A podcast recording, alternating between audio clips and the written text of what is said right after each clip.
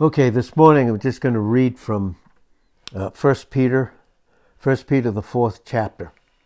1 Peter chapter 4. And uh, we're going to start on verse 4, uh, in verse 7, I should say.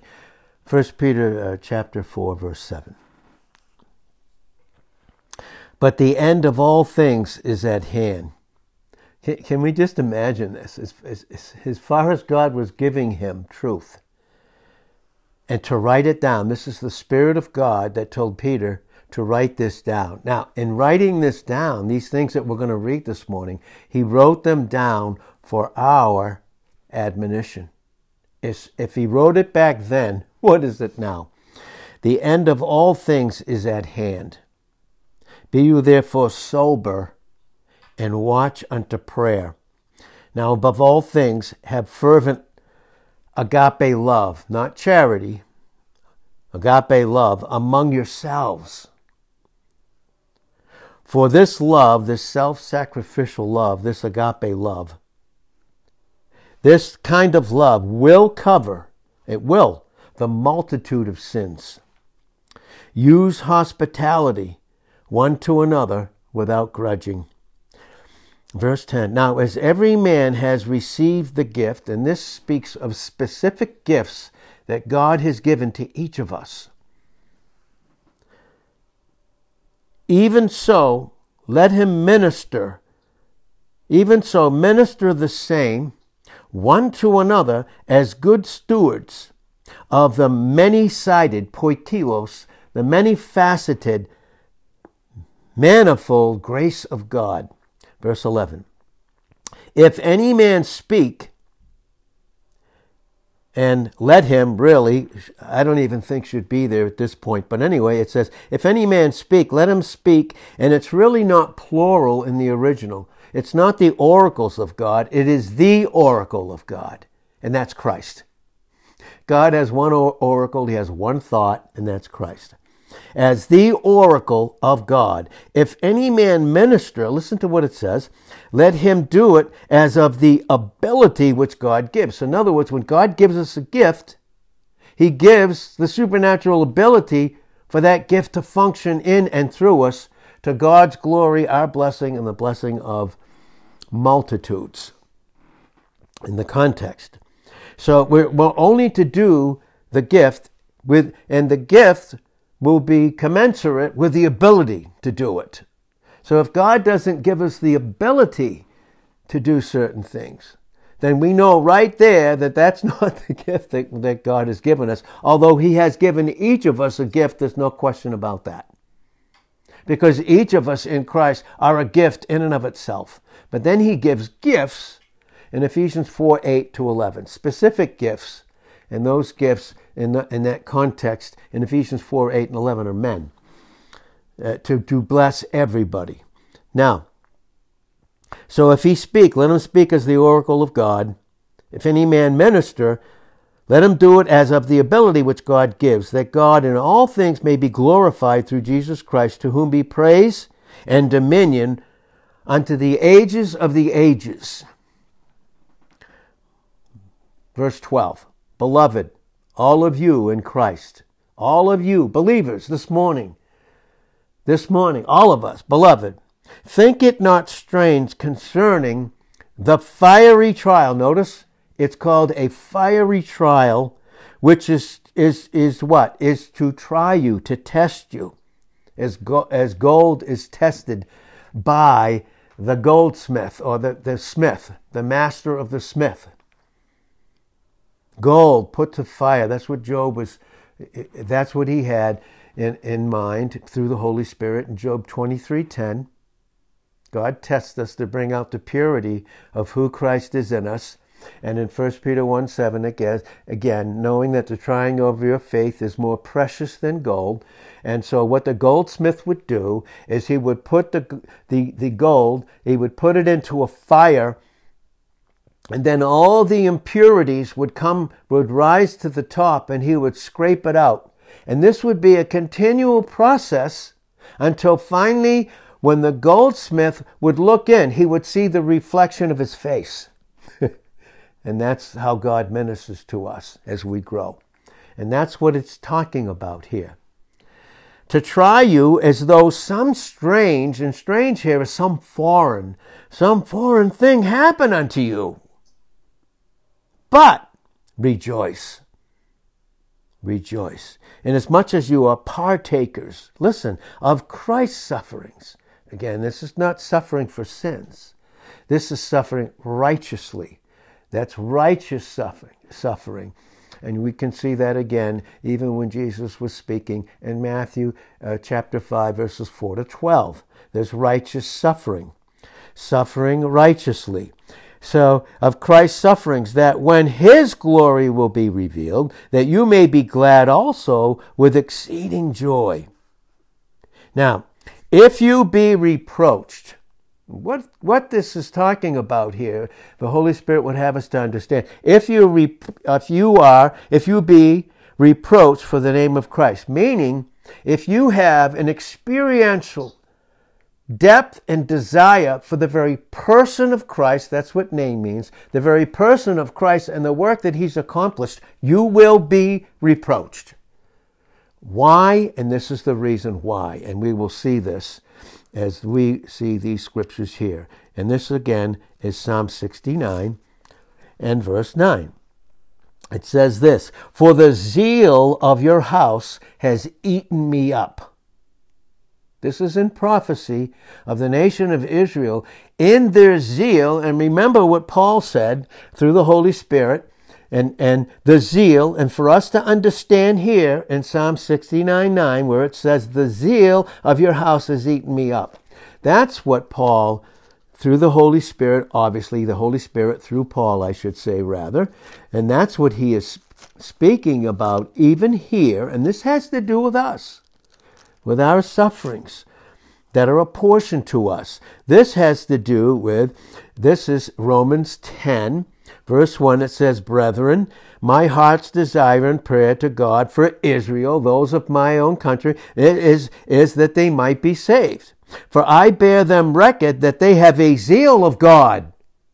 But it's not according to the knowledge, and that knowledge, of course, is Christ. And they rejected him in John 1 11.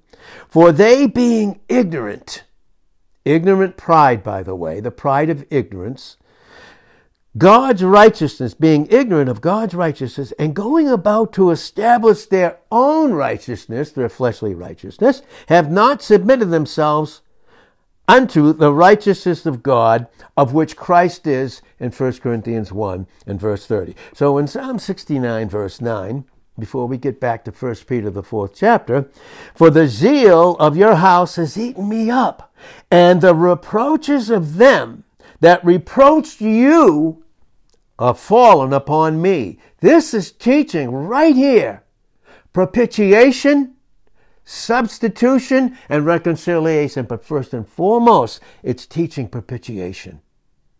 Everything, their hatred for God, and their sins and evil, rebellion, and stubbornness fell upon Christ to propitiate the Father in Genesis 22 and verse 8.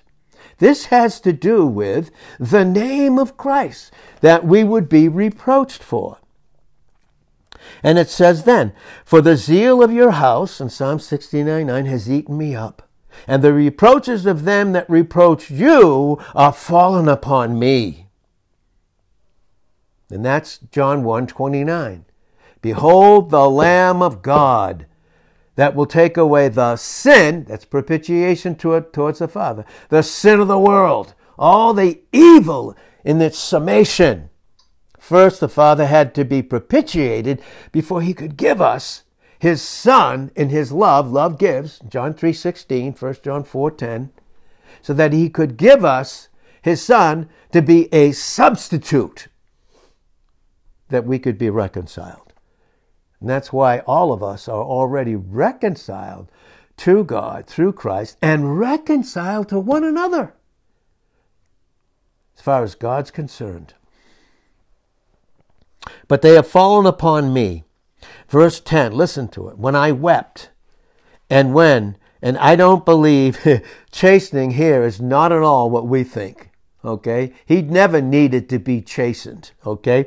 He said, when I wept, when I wept, when, and, and pouring out my soul with fasting, that was to my reproach, meaning because he gave himself to God in this measure.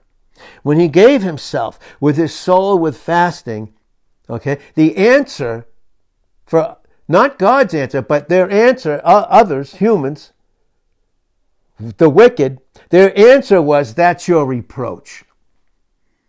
And this is what it's teaching here. So, to understand Psalm 69, 9, and 10, we need to see Romans 10, 1 through 3, because obviously in Romans 10, 4, Christ is the end of the law for righteousness to them that believe and receive. So, back, back to 1 Peter, the fourth chapter. We just, we just needed to get that understanding, I believe, from God for us. So, in, in this sense, here we see again in 1 Peter 4:12, so why, beloved, you that are in Christ, why do you think it strange concerning the fiery trial which is to try you?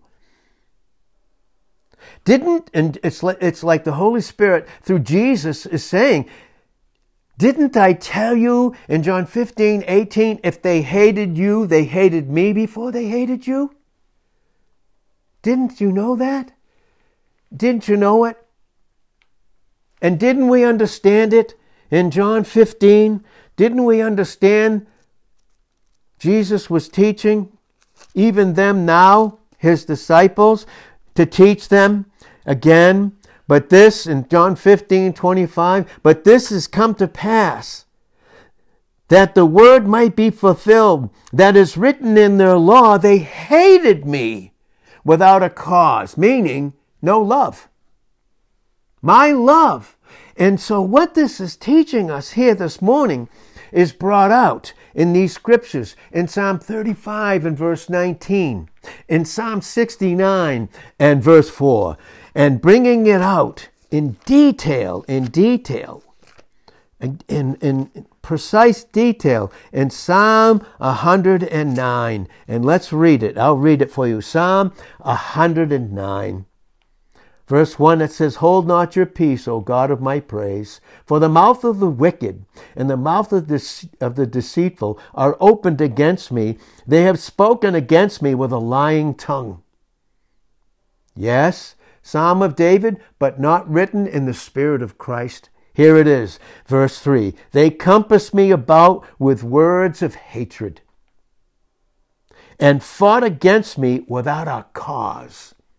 Verse 4 For my love, they are my adversaries, but I, my, I give myself to prayer. They have rewarded me evil for good and hatred for my love. What makes us think that it would be any different than us? Than for us, I should say. Why do you think it's strange then? Concerning the fiery trial, which is to try you, which is to bring out the purity of Christ and your privilege in 2 Timothy 2:12, the A part, to suffer with him now, to reign with him not only now but for all eternity. That's why in Romans 8, verse 18, I reckon, logizomai, I count it all up, that the sufferings of this present time are not even worthy to be compared to the glory that will be revealed in us and on us and all around us. All around us. But, but then, it says, So some strange thing happen unto you. But rejoice inasmuch as you are partakers of Christ's sufferings we are to be partakers. Colossians 1 and verse 24. We all, we all have a part of those sufferings that would have come just to Christ. Now that we receive Him, now that we receive Him, that's part of, that's part of glory. That's part of our glory in Christ. Why? Listen, Philippians 1 and verse 28. And in nothing terrified by your adversaries, which is to them an evident token of perdition, where they're headed, but to you of, of salvation and that of God. Verse 29 For unto you, and this is what God is speaking to us today and counseling us and having us to understand these things so that we don't question anymore, but we live in a present reality. It is given unto you in the behalf of Christ not only to believe and depend upon Him for everything, but also to suffer in His place for His sake. That's what it teaches us. And again, they are portioned out. They're portioned out. And we can see it again, even in the scriptures. This is First Thessalonians. Again, we can see it, First Thessalonians uh, 3 and verse 3, that no man should be moved by these afflictions. Now, afflictions can be, we become afflicted, not for righteous suffering, but for the suffering of sins. But in Christ, for his glory, there's a suffering of righteousness and glory that we will experience with him when in 1 Corinthians 13 12 we see him face to face. And that always speaks of an intimate, individual, personal, intimate exchange of fellowship, feasting on hidden manna and a white stone in Revelations 2 and verse 17 that no man should be moved by these afflictions, for yourselves know that we are appointed thereunto. Even when we are afflicted for sin, in Psalm 119, 67, before I was afflicted, I went astray. But God doesn't want us going astray in sin. So He'll afflict us so that we get right back into a proper position where He wants to bless us with eternal blessings and glory, suffering righteously. Suffering righteously. And again, we see it very clearly here. Again, but in verse 14 and 1 Peter 4 verse 14, but and if you be reproached, Psalm 69 9, Psalm 69 20, for the name of Christ, His person and His work being revealed in you as a vessel, that treasure in 2 Corinthians 4 7. Okay, then happy are you. Happy are you for the, listen, for the spirit of glory and of Christ rest upon you presently in the midst of your trial, undeserved suffering but suffering, the Spirit of glory of God and of glory rest upon you, finds a place to rest in you. Isn't it amazing? On their part, he is evil speaking, spoken of, meaning they speak evil of you because you're one with him. But on your part, in your part, he is glorified. But let none of you suffer as a murderer. See, this is wrong suffering, suffering because of sin, as a thief or an evildoer, or even as a busybody in other man's matters. Boy, oh boy, that's a big one. Yet if any man suffer as a Christian, let him not be ashamed. There's no shame in righteous suffering. And when you suffer righteously and you know you're confessed up to date in 1 John 1 9 and Psalm 130, verses 3 and 4, if you know you're confessed up to date and you suffer, then this is what God wants you to know. There's not to be any shame. He's giving us clear counsel and definition. You see, we all need specific definition with the Word of God. We do. We need it specifically. But let him glorify God, see, on his on this behalf. Now, here, this is what it's teaching us. For the time has come that judgment must begin in the house of God. Now, this is to be crystal clear. Is there any judgment for us? Never. The way to understand where it says this in the King James is not judgment or punishment, it's chastisement and correction. This crystal clear. You're not being punished for your sins. Your sins and my sins, if I function in them that have already been paid for by Christ, that that'll, there'll be all kinds of areas where the enemy can come in with his lies and condemn and accuse us, but not God. Malachi 3 6. James 1:17, Hebrews 13, verse 8. He doesn't change his mind about us in Christ. Never does. Never does.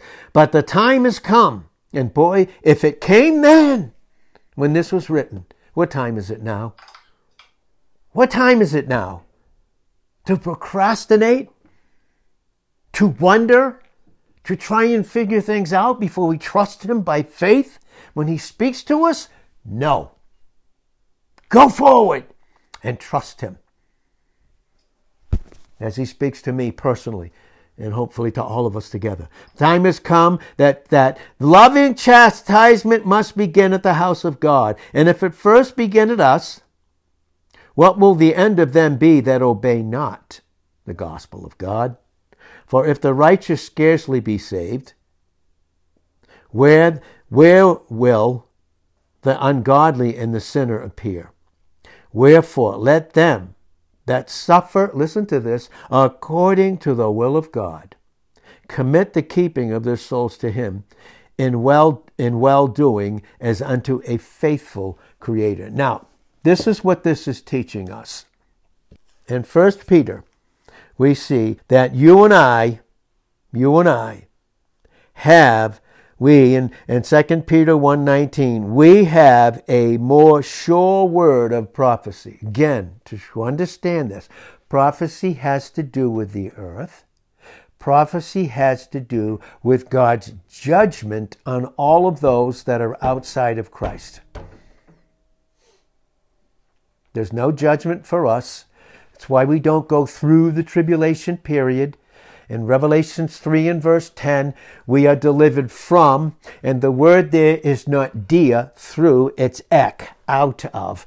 Because in 1 Thessalonians 1.10 and in 1 Thessalonians 5.9, he has, has delivered us from the wrath to come because the, because the holy wrath of God pertaining to our sins was poured out on Jesus Christ. And he died for us. He died as us and dealt with all of our sins because he propitiated the Father so that he could be the substitute whereby we already are reconciled to God.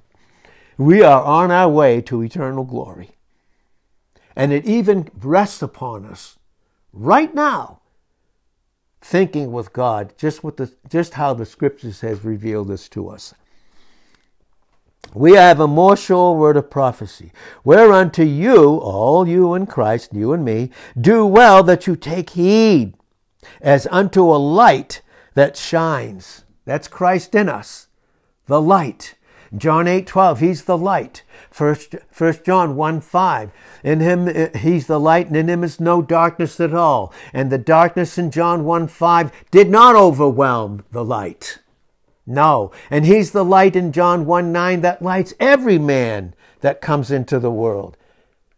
There's no, there was no light in man that he had, there was not a speck of light in man after his fall. I want to make that crystal clear, like some teaching, quietism and all, and Quakerism and all of this. There was no spark of light in them at all that he could again light. It was a complete and utter ruined fall when he appeared in John 1 and verse 9. He is that light. He's the light. That light that we are now in Christ, in our character, in 1 John 1 7.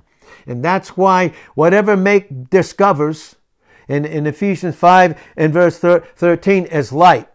It's light. So awake, you that sleep in passivity and in procrastination, procrastination. Awake because the time is short. What are we waiting for?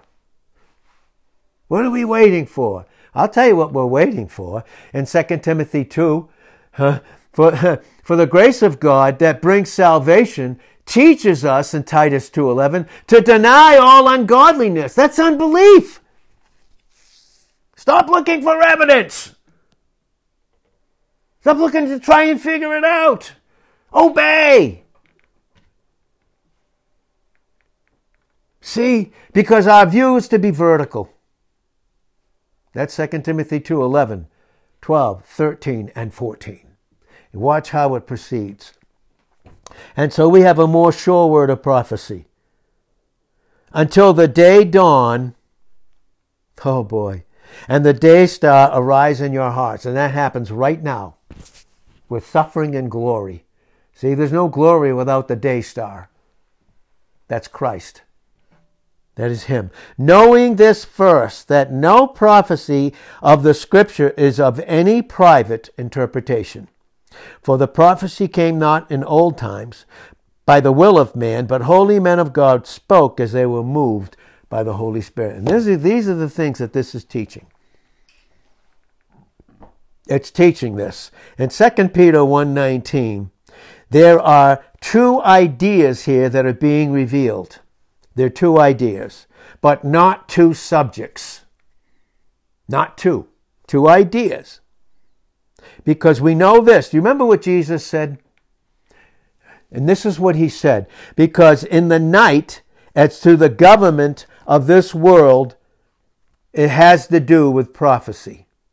Now, what's the night here?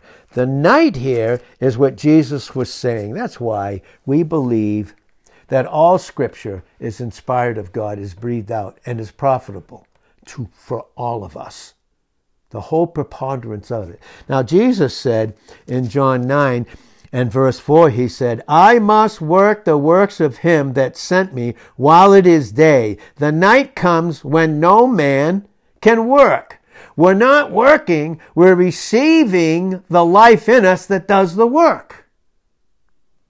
No man can. As long as I am in the world, in us, I am the light of the world. And they hated me when I walked because men love darkness and not the light. You'll see this in John 3 16, 17, 18, 19, 20, and 21. Clearly clearly brought out because you're under one government or the other. Very clearly, and that's what he said. But we see very clearly here in the night, that's the night of his physical absence. Is he absent in us? Colossians 1:27 absolutely not Christ in you now the hope the guarantee of glory but passing through suffering and so here we see this very, very clearly. In the night, as to the government of this world system, has to do with prophecy, and it always speaks of God's judgments. But He's giving us light as to it.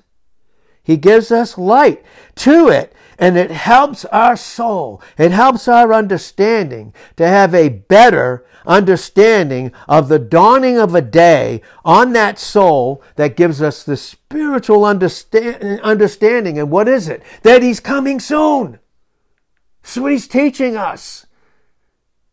If Paul and the scriptures bear it out when you study it in isagogical truth, and when you study it in the Koine Greek New Testament, in 1 Thessalonians 4, 13 to 18, when Paul, that's the first epistle that God, that Holy Spirit had him to write. When he wrote that, he believed that Christ was coming back in his day. He believed that that's when the rapture was going to actually take place. What is it now? The signs of it are everywhere, blatantly in our country, everywhere. Just look up into the sky and we can see it. We can see it. There's signs, there's little signs here. And of course, signs, we don't need signs. In 1 Corinthians 14 22, signs are for them, not for them that believe, but for them that believe not. We don't need signs. We have absolute faith dependence through the light of the dawning of Christ, who is the Word given to us this morning and given to us in the Scriptures through God the Holy Spirit. And so, what is it? God is ready to judge this world system. Not us, but he's ready to judge this world system. He's ready to judge it. Why? Because he's already exalted. And the fact that Christ is already exalted and exalted in us in 1 Peter 5, verse 6, listen, listen, please, humble yourselves under the mighty hand of God. That speaks of direction. That speaks of the specifics for God's will in each of our lives. Humble yourself under the mighty hand of God. Humble yourselves under the mighty hand of God, that he may exalt you in his due time. In his due time. Humble yourselves. Be humble about it and trust him. And so, again, he's already exalted in us. He's that light that dawns in us. He wants us to understand this. Which the fact that he's already been exalted through what he accomplished on the cross and his person and the work that he finished, it's accomplishment. But that accomplishment and everything that we have in Christ doesn't need prophecy. Because it's not for us. It's for us to understand. It's God's timepiece for us to have understanding about how close it is that we're going to be raptured in instantly in his presence. Yes, without a doubt. But that accomplishment to us, the light that's dawning on us is what? It's the presentation of the person of Christ already come and known. Mean we know him. We know he's everything. We know he's all in Colossians 3:11. And there'll come a time when in 1 Corinthians 15 and 28 when he with us will have his father to be all in all. God himself.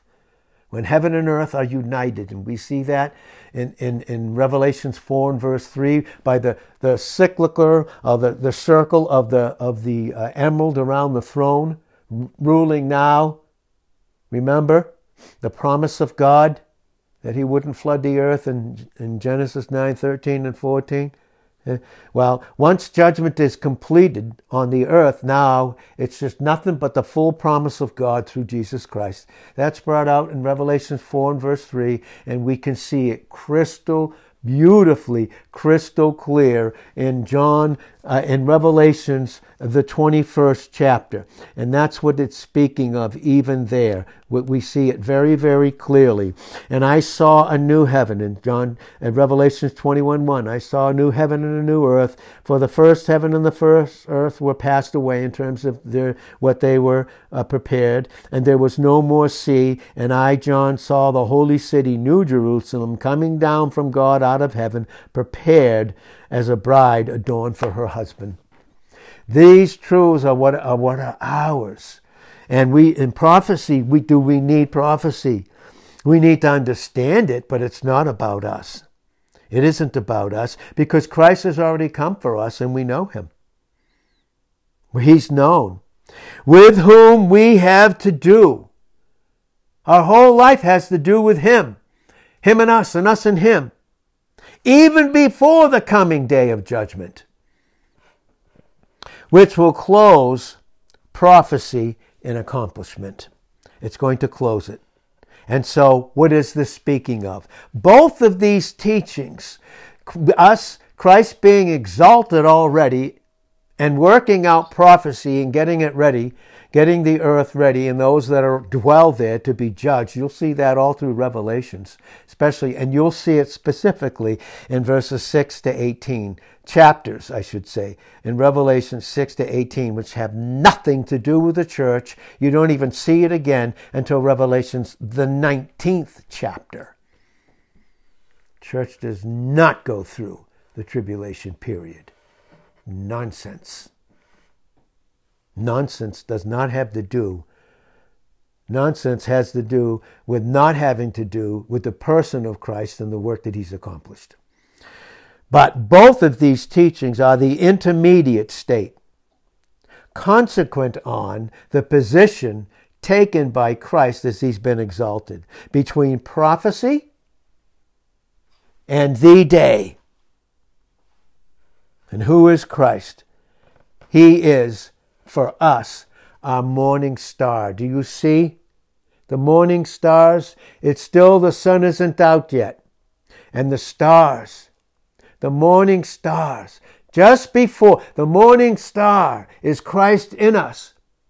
When finally, when finally we will see this, we will see this truth and we will see it crystal clear in Malachi, the fourth chapter. We will see it very, very, very, very clearly that right now he's the morning star. But soon, but soon, in Malachi 4 and verse 1, for behold, the day comes, the day of judgment, that will burn as an oven, and all the proud and all that do wickedly will be stubble, and the day that comes that comes will burn them up, says the Lord of hosts, that'll leave them neither root nor branch. But unto you that reverence my name, Christ, the person of Christ himself, honoring his Father as one, my name, the name of Christ and the work that he's accomplished, will the Sun of righteousness. Now the sun is out, but right now we have the morning star. But soon prophecy is going to be fulfilled. And Malachi, the fourth chapter, brings out the reality of Revelations, the 19th chapter. But the Son of Righteousness will arise with healing in his wings. And he's speaking this to Israel because that's who he's dealing with in prophecy. That's who he's dealing with. He's getting the earth ready for the millennial reign for his for the Jewish nation that are true Israel true Israel, with healing in his wings, and they'll grow up as calves of the stalls.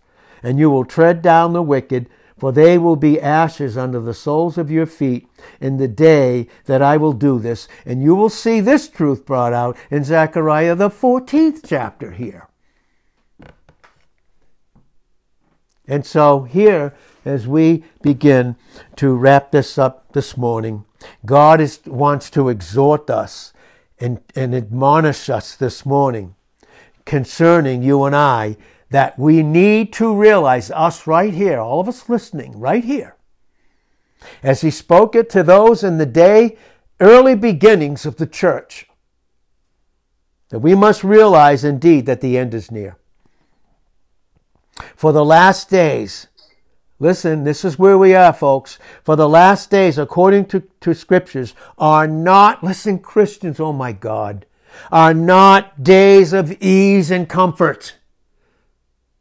This, it's not days of ease and comfort, making us a, a comfortable little pillow in the world system. It's not to be that way for the people of God.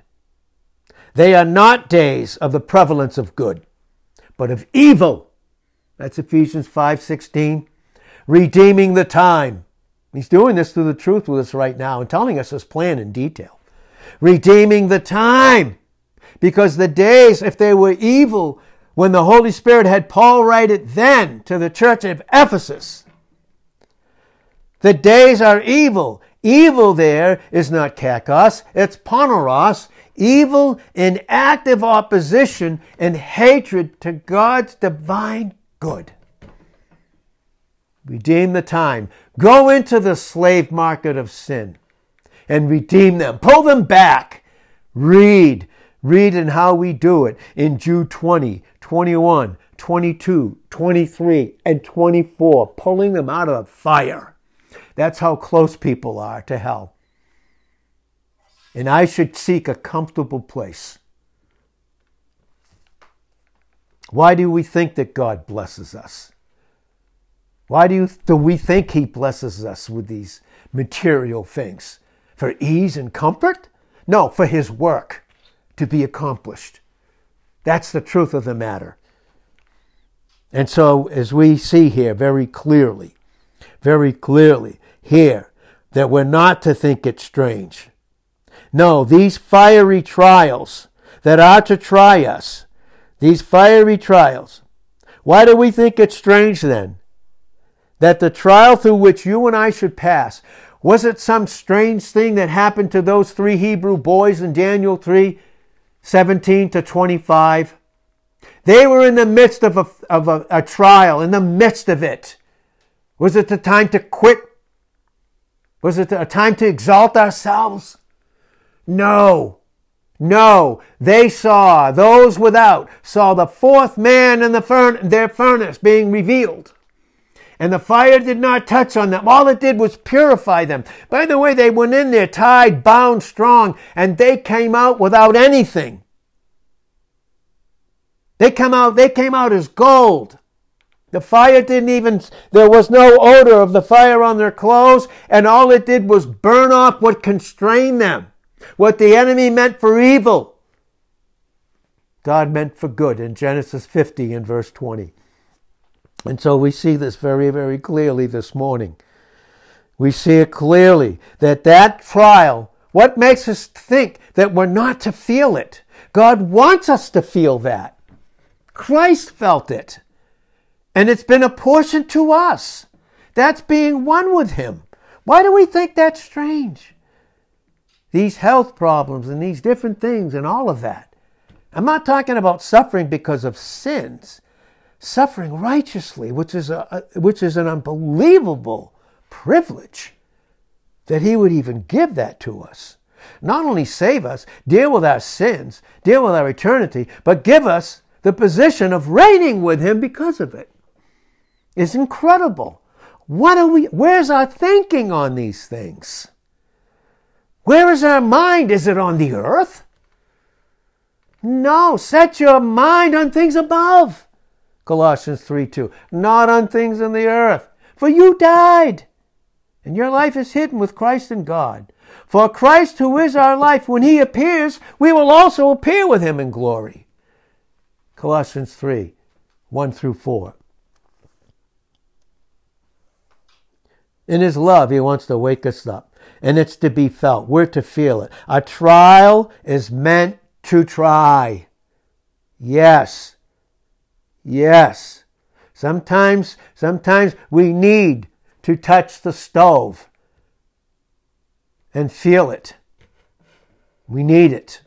You better believe it. And my God will supply in Philippians 4 and verse 13 all your need according to the limitless riches and glory that He has. And if there's glory, there's the need of suffering and trying, and it's to be felt. Why do we think it's so strange?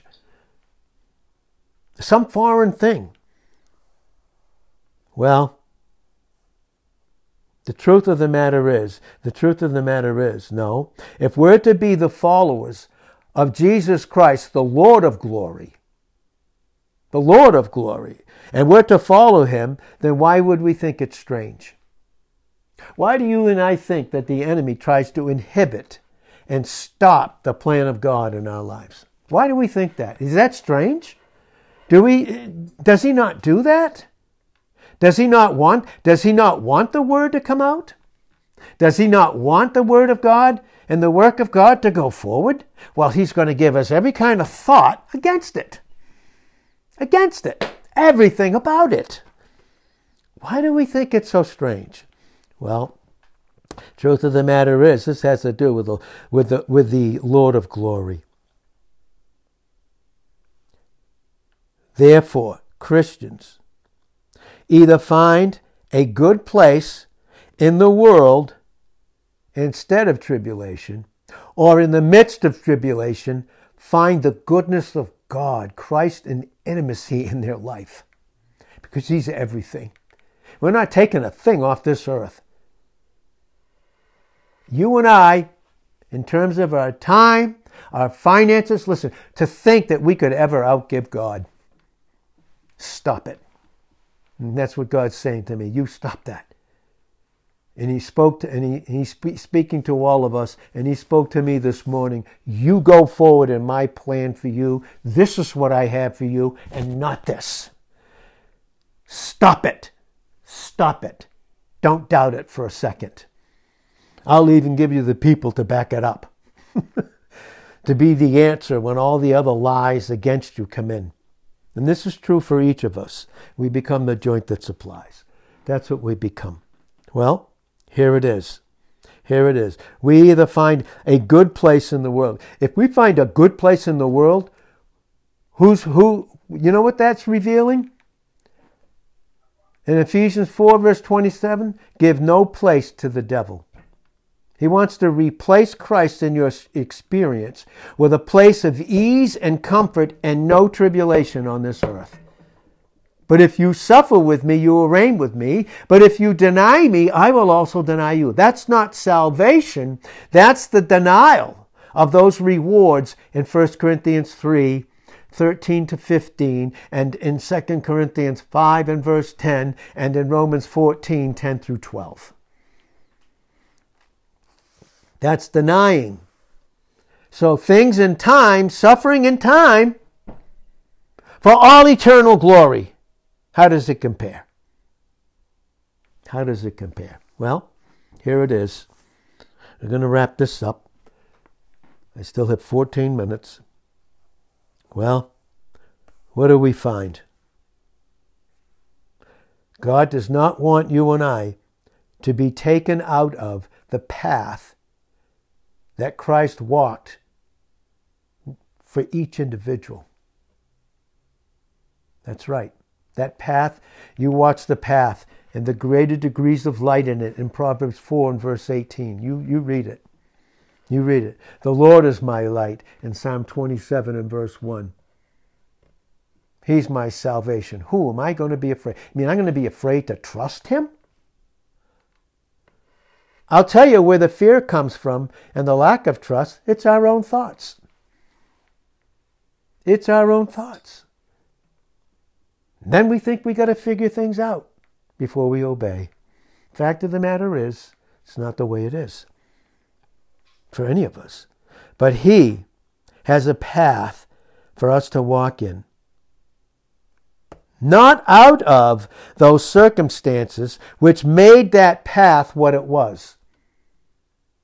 And in the, in the path of our circumstances and situations, we as the dot, God as the circle, there has to be the working in of his love through patience. And that's the way we get those Greek words, macrothumia, dealing with evil and negative people without retaliation or hatred expressed towards them, and circumstances and situations in hupomone. And that's just the truth of the matter. And so, what do we see here again? All this all this that God's teaching us here is would only make us to see the coming of glory and to expect it and to live in that expectation now. That's what Psalm 62 5 saying. My soul waits you upon God, for from him comes my expectation. From him comes my expectation. We're to expect it and then experience the rejoice, the rejoicing of it, and the and the and the depth and height of the joy that will be revealed. Now to be reproached, again, to be to be reproached for the name of Christ involves itself, listen to this, a necessary blessedness. It is necessary for us to suffer for God to bless us. It's not a works thing at all. It's receiving the portion of Christ's sufferings for us, for us to be glorified. Because where did all the glory come from? Christ in us, what? The guarantee of the glory in Colossians 1.27. So what do we have? Listen to what it says here. For the Spirit of glory and of God rest upon, right now, listen, right now, upon those who suffer that way. And what is it that we're learning with these two things? this is what I'm learning. Oh, my desire is not to fail him, not even in one single thing. While he, the day is dawning in me, it's lighting it up. It's getting brighter and brighter until I see him face to face. It's getting brighter and brighter, brighter and brighter. And the closer I get, personally, the le- I do not want to fail him. I don't. And when we do, thank God for First John 1 9, but it's supposed to be a very strange thing in 1 John 2 1 to even do so. Well, Christ will not fail those that are his, whose desire is not to fail him. He will fulfill that desire. In Psalm 37, verse 4, Listen, and we're going to close because there's so much more that we need to get into on this subject. on Thursday. But the truth of the matter is this the truth of the matter is this that when you delight yourself in the Lord, that always speaks of obedience. Instant obedience. Instant, not delayed, instant obedience. Because it's not the word the most important thing in us. When God speaks the word to us, is that not the most important thing? Well, should I delay it? Listen. Delight yourself in the Lord, and He will give you the desires of your heart. Then, with that desire, walking in obedience and the implementation of that obedience, then you'll roll all these other, your care, all these other thoughts that aren't of Him on Him. You'll cast down imaginations. God tells this thing, in comes all the imaginations now. Oh, oh, oh. And all the imaginations for the believer who, who doesn't submit to Christ is all the imaginations and the reasons why the flesh does not want to get involved. It's a very sad thing. It's very sad. Truth of the matter is, God wants to literally wants to glorify his son in us, which is amazing. Cast down imaginations and every high thing that exalts itself against the knowledge of God. Did God give you specific knowledge? Don't you, you think it's strange then that the enemy's going to come in against that? And by the way, they are not your thoughts or my thoughts. They're not. They're the enemies. They're the enemies. That's crystal clear. Because you and I are a Christian, because you and I are in Christ, because we are, there is no cause for shame because the cause is God's love. That's done away with it. There's no shame positionally, doesn't want it experientially. So it is given to each individual in Christ, every man of God and every woman of God, it is given, on the contrary to shame, to glorify God. And He will be, He promises that He will be most manifested and most manifestly glorified in the obedience of that one soul. And I'm going to tell you, this is what I know about my life. This is what I know firmly about my life. My obedience doesn't just affect me, it affects everybody else. Just like if I sin, it doesn't just affect God, and it does, first and foremost, in Psalm 51, verse 4, but it affects every single other believer. There's, listen, there's no time to procrastinate. There's, no, there's not much time for us. There's not much time. It is given to us. It is given to us. And so, Father, we thank you so much for what you've given to us this morning. Father, have your way with us. Oh, please, God, have your way. Please, Father, and let us be obedient to the manifestation and revelation of your will. And let's not doubt. He that doubts is damned if he eat, because he's eating not of faith. Whatsoever is not of faith is sin, it's the self life. And it would be the flesh in us. And God, let us not. Let us not. Let's be happy and for, in Romans 14 22. Happy is the man that makes the Lord his trust. We can see that in Jeremiah 17 5 through 8. Thank you and praise you, Lord, this morning. And we look forward to continuing what you have for us in this. In Jesus' name, amen.